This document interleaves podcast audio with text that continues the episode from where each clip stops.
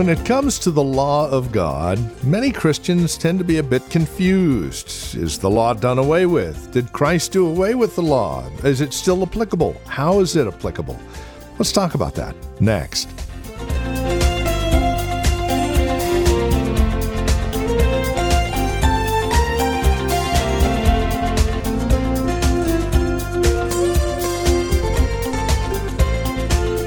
From Grace Bible Church in Redwood City, this is Graceful Truth with our teacher and pastor, Steve Converse. Hi there.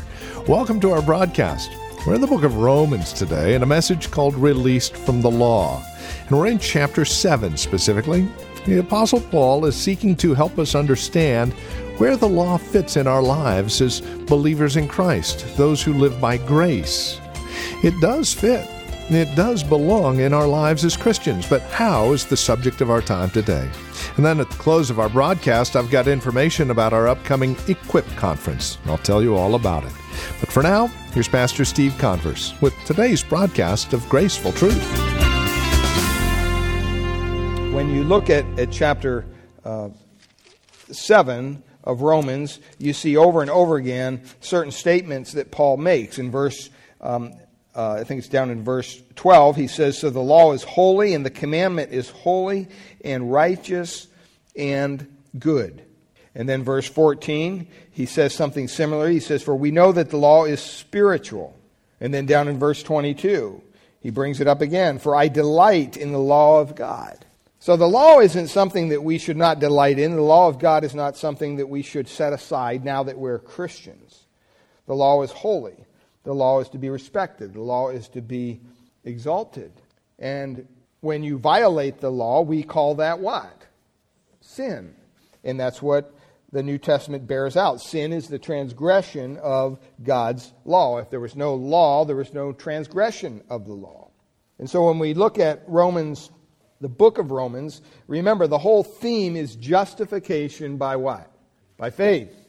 Okay, you don't become justified by God by keeping the law or by doing anything. You're justified by faith.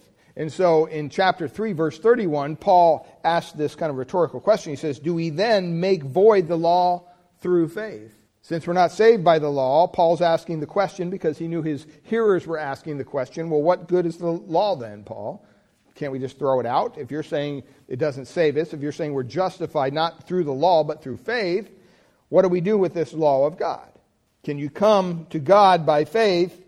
And when you do that, you don't have to worry about the law at all. I mean, thank God we're not saved by keeping the law, right? Think what a hassle that would be, keeping every little jot and tittle. And so when Paul answers that question back in chapter 3, he says, no, we don't void out the law, we establish the law. So we're at a point in the book of Romans, chapter 7, where Paul is interested in pointing out to us what the relationship is between the law of God and believers and Jews and whoever else, Gentiles. He wants us to know that we're not just to cast it aside because the law is good, the law is holy, the law is righteous, the law is honorable. The law reflects the mind and the heart of God. That's what it is. But as holy and as good, as righteous the law is, it never will nor has it ever justified anybody by them keeping it. And so when you look at the book of Romans and you see this justification by faith as the, the theme, that you're saved not by keeping the law, but by faith in Christ, in the work of Christ, we went all the way back to chapter 3 and we began to unravel this justification by faith. What does he mean by this? And the first couple chapters showed us really how much we need to be justified by faith because we're so sinful. And then he gets to chapter uh, 3 and 4, and he has basically begins to uh, establish this doctrine of justification by faith. And then we begin to learn some of the results of justification. And we had a couple messages on that.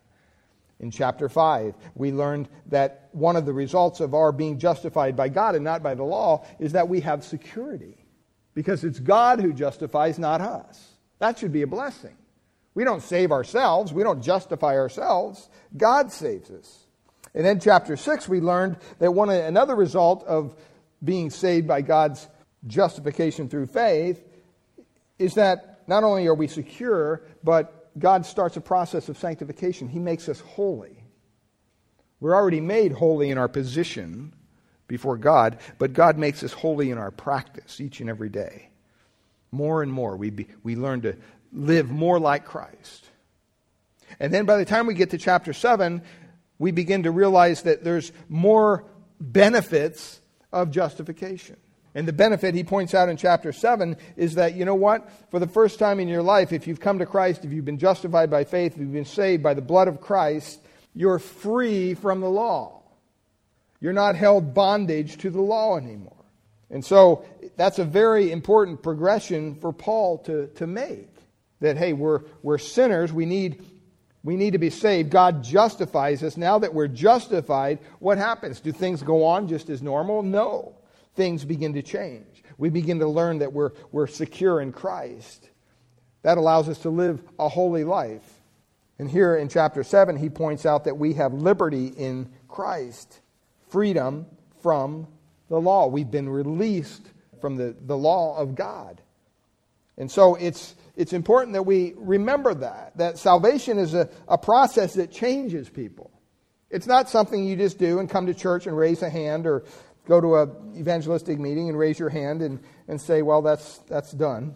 Next. No, it's a process of transformation. Always remember, salvation is not addition. Salvation is not you adding the church or the Bible or prayer or something else to your life. That's not going to save you. What will save you is when God has transformed your heart, He's transformed your mind. So we have peace with God because of our union with God, and now we have freedom from the law because of our union with Christ. And that's really what he's still kind of answering back in chapter 6, verse 1. He asked that question, a similar question. He says, What shall we say then? Are we to continue in sin so that grace may abound? See, legalistic people have a hard time with a gracious gospel. They have a very difficult time with it. There's, there's people who are, I'm not saying they're not Christians, but they're legalists. They think somehow by keeping certain rules and regulations that somehow that benefits your relationship with God. And when they hear someone preach a gracious gospel, it goes against everything that they believe. Because they need somebody to come along with a list of rules and say, now, now that you're a Christian, you have to do this, this, this, and this. And if you do this, we're good. I wish it was that easy. It's not that easy. And so you have certain churches that will preach about certain things that are just kind of ridiculous. The length of your hair, or you know, whether you wear makeup or not, or what you wear, what you dress. I mean, all those things should honor Christ in our lives as Christians. But see, the legalist says, no, no, no, no. You, you can't be a believer and, and, and have that piercing in your nose or that color in your hair or, or this or that. That's what the legalist says. And they can't point really to, you know, chapter verse a lot of times when they bring these things up. So for the most part, it's, it's legalistic. Uh, it's a legalistic mess. And what Paul is trying to get them to understand is that, you know what? You're freed from all that. In Christ, you're free. Does that mean we can just go do whatever we want? No. And that's what we're going to find out today. We're, uh, we're free to do what Christ desires us to do. Last week we looked at the first uh, thing there, principle, the principle we found in verse 1 of Romans chapter 7. He says, Or do you not know, brothers, for I am speaking to those who know the law. And here he's not using the law in, in really even in a way that would relate to the Mosaic law. It does, because that's what they figured. But he could be talking to Gentiles and just talking about the laws in the town. All right? There's, there's no real uh, definite article there in front of law to make it the law of God. So he may be referring to that. He may just be referring to the law in general. But what he says is understand any law, whether it's God's law, whatever it is, it says the law is binding on a person what? only as long as he is alive or as he lives. That's the principle. The principle basically is this Paul wants us to understand that law, any law, only applies to living people. If someone breaks the law and they die in the process of breaking the law, A police officer isn't going to write them a ticket. That'd be silly. It doesn't apply to them anymore. They're dead. They've left, left this realm and went into the next. And so he wants us to understand that we, we, to gain victory in our Christian lives over sin, we have to wrestle with this aspect of the law and our relationship to it. And so he says, first of all, this principle is simple. It's basically that, you know what? The law applies to only those who are alive. And then he moved on and he gave us a picture. He gave us an illustration. He gave us an analogy of what he's trying to say. And that's in verses 2 and 3. And we began to get into this last week. So he says, Let me give you an example. For a married woman is bound by law to her husband while he lives. But if her husband dies, she is released from the law of marriage. It's kind of basic. So you have a married woman, you have somebody who's married to a man, married by law to her husband. They're both alive and they're married. But if her husband dies, she's released from the law of marriage. Verse 3 says, Accordingly, she will be called an adulteress if she lives with another man while her husband is alive. Now, any hearer of Paul, when he's writing this, or when he's reading this, or when they're reading this, would understand what he's saying. This doesn't. This isn't a, a treatise on marriage and divorce, and it doesn't bring any of that minutia into it. He's just using it as an example. So don't go to this text and say, "Oh, here, you know, we can use this as a proof text for marriage." No, he, that's not his point. His point is simply, you know what? There's law. Let's use the law of marriage. when a woman is married, she's married to her husband as long as he's alive. If she goes and marries another husband or sleeps with another man while he is still alive, that's what you call an adulteress. Somebody who violates the law of marriage, violates the covenant of marriage. But then he goes on in verse 3. He says, But if her husband dies, she is free from that law. And if she marries another man, she's not an adulteress. So he just points out this picture of marriage. Like, hey, you know, it's the same thing with the law of God. And that's what he's going to point out to us in a second. But he's just getting them kind of warmed up to this. So he illustrates through the picture of marriage the point that a, the law is only binding on those who are alive. And then he gets to what we call the practical application in verses 4 to 5. He says, Likewise, my brothers, and what he's saying there is basically because of what I just told you, you know, hence, as a result of, wherefore, whatever your, your version says, but what he's saying is based on what I just explained to you in verses 1 through 3, here's what I want you to understand. Based on the principle that the law only applies to the people who are alive, and I gave you a picture of marriage. Based on that, he says, likewise, my brothers. And so he's kind of using that endearing term. He wants them to know that he's sharing truth with them. A lot of times we do that when, when we have a, something hard to say to somebody. What do we say? Brother, you know I love you, but, right? Or sister, you know, we, we do that. And Paul is doing just that. And so he says, likewise, brothers, Look at what he says next. You also have died to the law.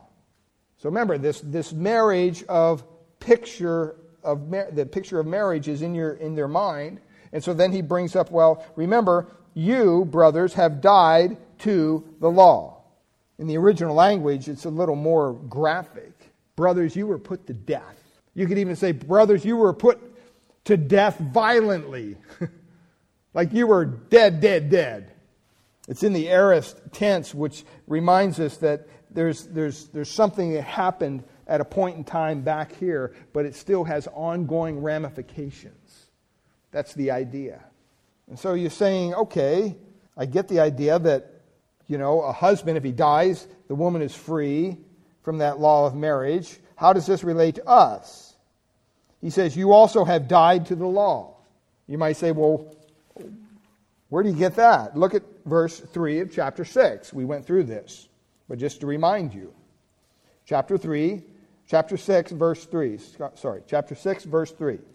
Paul says, Do you not know that all of us who have been baptized into Jesus Christ, so who's he speaking of? Christians, right? He's talking to people who've had a transformation in their life.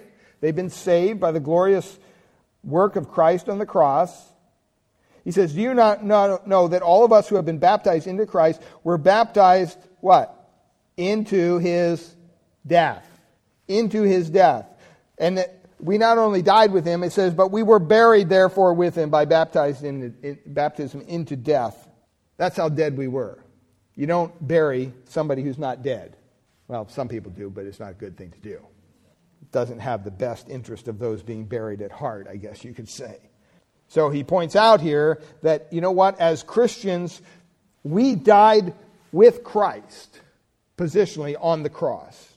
And what he wants us to understand, look at verse 4. He says, We were buried therefore with him by baptism into death, in order that, or, or kind of for the reason of, just as Christ was raised from the dead by the glory of the Father, we too might walk in newness of life.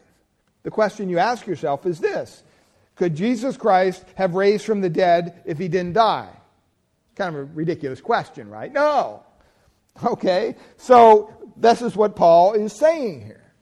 He's saying, so we died with Christ, but it doesn't end there. We don't just, you know, lay in the, the dirt the rest of the time. We're not dead. Now, obviously, we're talking spiritually, not physically. But the idea is that until we die, we can't be raised. And that's what he says, that we might walk in the newness of life. So, why did we have to die this violent death with Christ? And we went into all this, and you can look at the, the, the mystical union that we have with Christ in his death and burial and resurrection. We talked about all that. We're not going to get into that this morning, but that's a reality that the Bible teaches. We became one with Christ. Well, where was it? It was on Calvary. And so we're united with Christ, we die with Christ, we're raised with Christ, and now we live a new life in the newness of life just as Christ lived his life. Now, the thing you have to understand about the law is that before you came to Christ, could the law save you? No. Okay? No. There was no way that the law, or you keeping the law, could save you. It had no ability to save you, it had no ability to redeem you. As a matter of fact, the Bible clearly says that by the deeds of the law, no flesh will be what? Justified. It doesn't stutter, it doesn't stammer, it doesn't have a gray area. It says, by the deeds of the law, no flesh will be justified. So if you're trying to justify yourself, if you're trying to reach salvation by doing certain deeds of the law, guess what? It's not going to work out. Not a good idea. Before you were saved, the law had no ability to redeem you. All it does, it points out our sinfulness. It doesn't save us, it actually condemns us. That's the reality. That's the purpose of the law. That's all it could do. It condemns us. That's why God gave the law, to show us our inability to keep it. But now stop and think. Now that you're saved, now that you're in Christ, you're a new creature in Christ, you're walking in this newness of life with Christ, you need to understand the law not only cannot redeem you, but now because you are in Christ, it doesn't even condemn you. it doesn't even condemn you. The Bible says there's no what?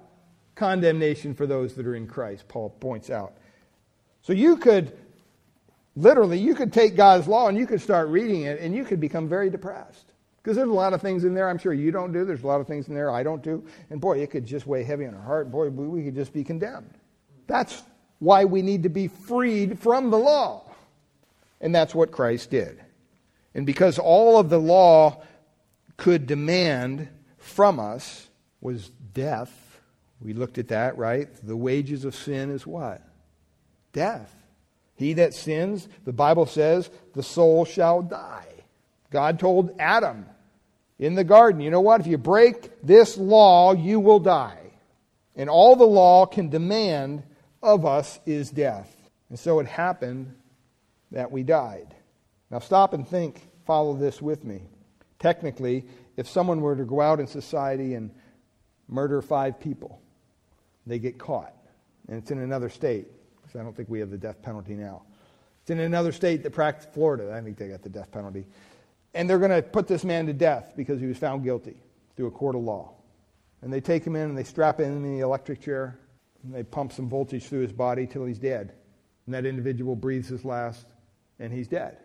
And on the way to the morgue, he's declared dead by a doctor. On the way to the morgue, they put him in the morgue. They go to get him out, and he's alive. Guess what? The law has no way of following up.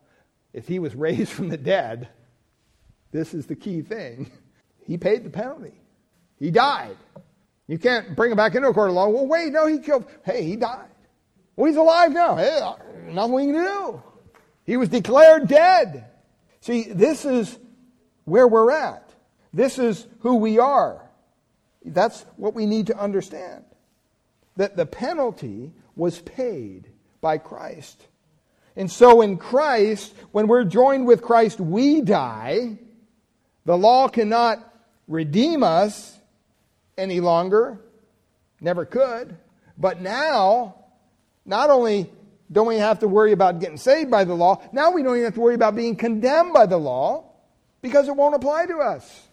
But before we came to Christ, the law couldn't redeem you, it could only condemn you. And so you were under its bondage. And that's what Paul is pointing out here, that we're released from that.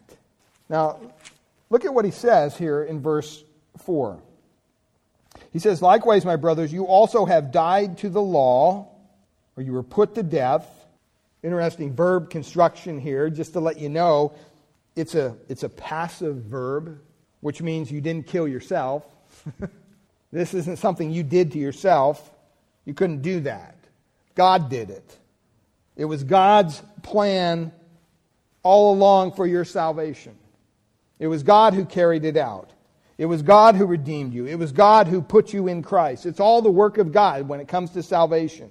And when you died, the law no longer had authority over you because you died in Christ. And so we're not under the law's condemnation anymore. We're released from that. And you say, well, how does this happen? He goes on in verse 4 and he tells us it's through the body of Christ. Through the body of Christ. What does he mean? He means by offering the body of Christ at the crucifixion, by being crucified with Christ, Jesus in death satisfied the law because he died the death that the law demanded. He did it. He died on that cross. He paid the penalty for our sin in full. And as a result of that, he freed us from the law.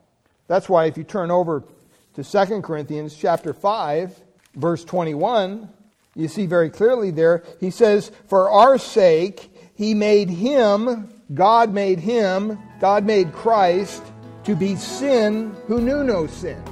Why did he do that? So that in him we might become the righteousness of God. He redeemed us from the law by his death. God did this through Christ for us. Well, it is our prayer here at Graceful Truth that God would reveal His grace to your hearts through the teaching of His Word each week. We trust you're currently involved in a Bible teaching church in your area. If not, we'd love to have you come and visit us here at Grace Bible Church in Redwood City. We meet each Sunday morning for our praise and worship service at 10 a.m. We offer nursery care and Sunday school classes for our children up to grade 5. If you'd like to encourage us here at Graceful Truth, please give us a call at Grace Bible Church here in Redwood City. This is our phone number, 650 366 9923. Again, that's 650 366 9923. Or you can visit us on the web at gracefultruth.org. Uh, we've got a lot of resource materials available there, more information about who we are. And if you need a map to uh, visit us at Grace Bible Church, that's there as well. Again, gracefultruth.org. And would you please drop us an email? Let us know you paid us a visit when you stop by. Again, gracefultruth.org. And while you're at our website, don't forget to download our mobile app. New and improved and ready to use, whether you're securely donating online or taking advantage of the podcasts on your mobile phone, simply go to iTunes or Google Play and look for Grace Bible Church Redwood City CA or stop by our website, gracefultruth.org, and follow the prompts. Another note as we let you go today don't forget to sign up for our Equip Conference 2017, which will take place November 10th, 11th, and 12th. Now, the sole focus of the Equip Conference is to expose you to biblical teaching and preaching for the purpose of growing you, your leadership, your church members to do effective ministry. Along those lines, our keynote speakers this year will be Justin Peters and Costi Hinn. It's all based out of 2 Timothy chapter 3 verses 16 and 17. We would love to have you join us. Go to gracebibleonline.org forward slash equip for all of the details and to register. Again, gracebibleonline.org forward slash equip. That's the Equip Conference 2017, November 10th, 11th, and 12th. We thank you for joining us today and trust we'll see you again next week at this same time for another broadcast of Graceful Truth.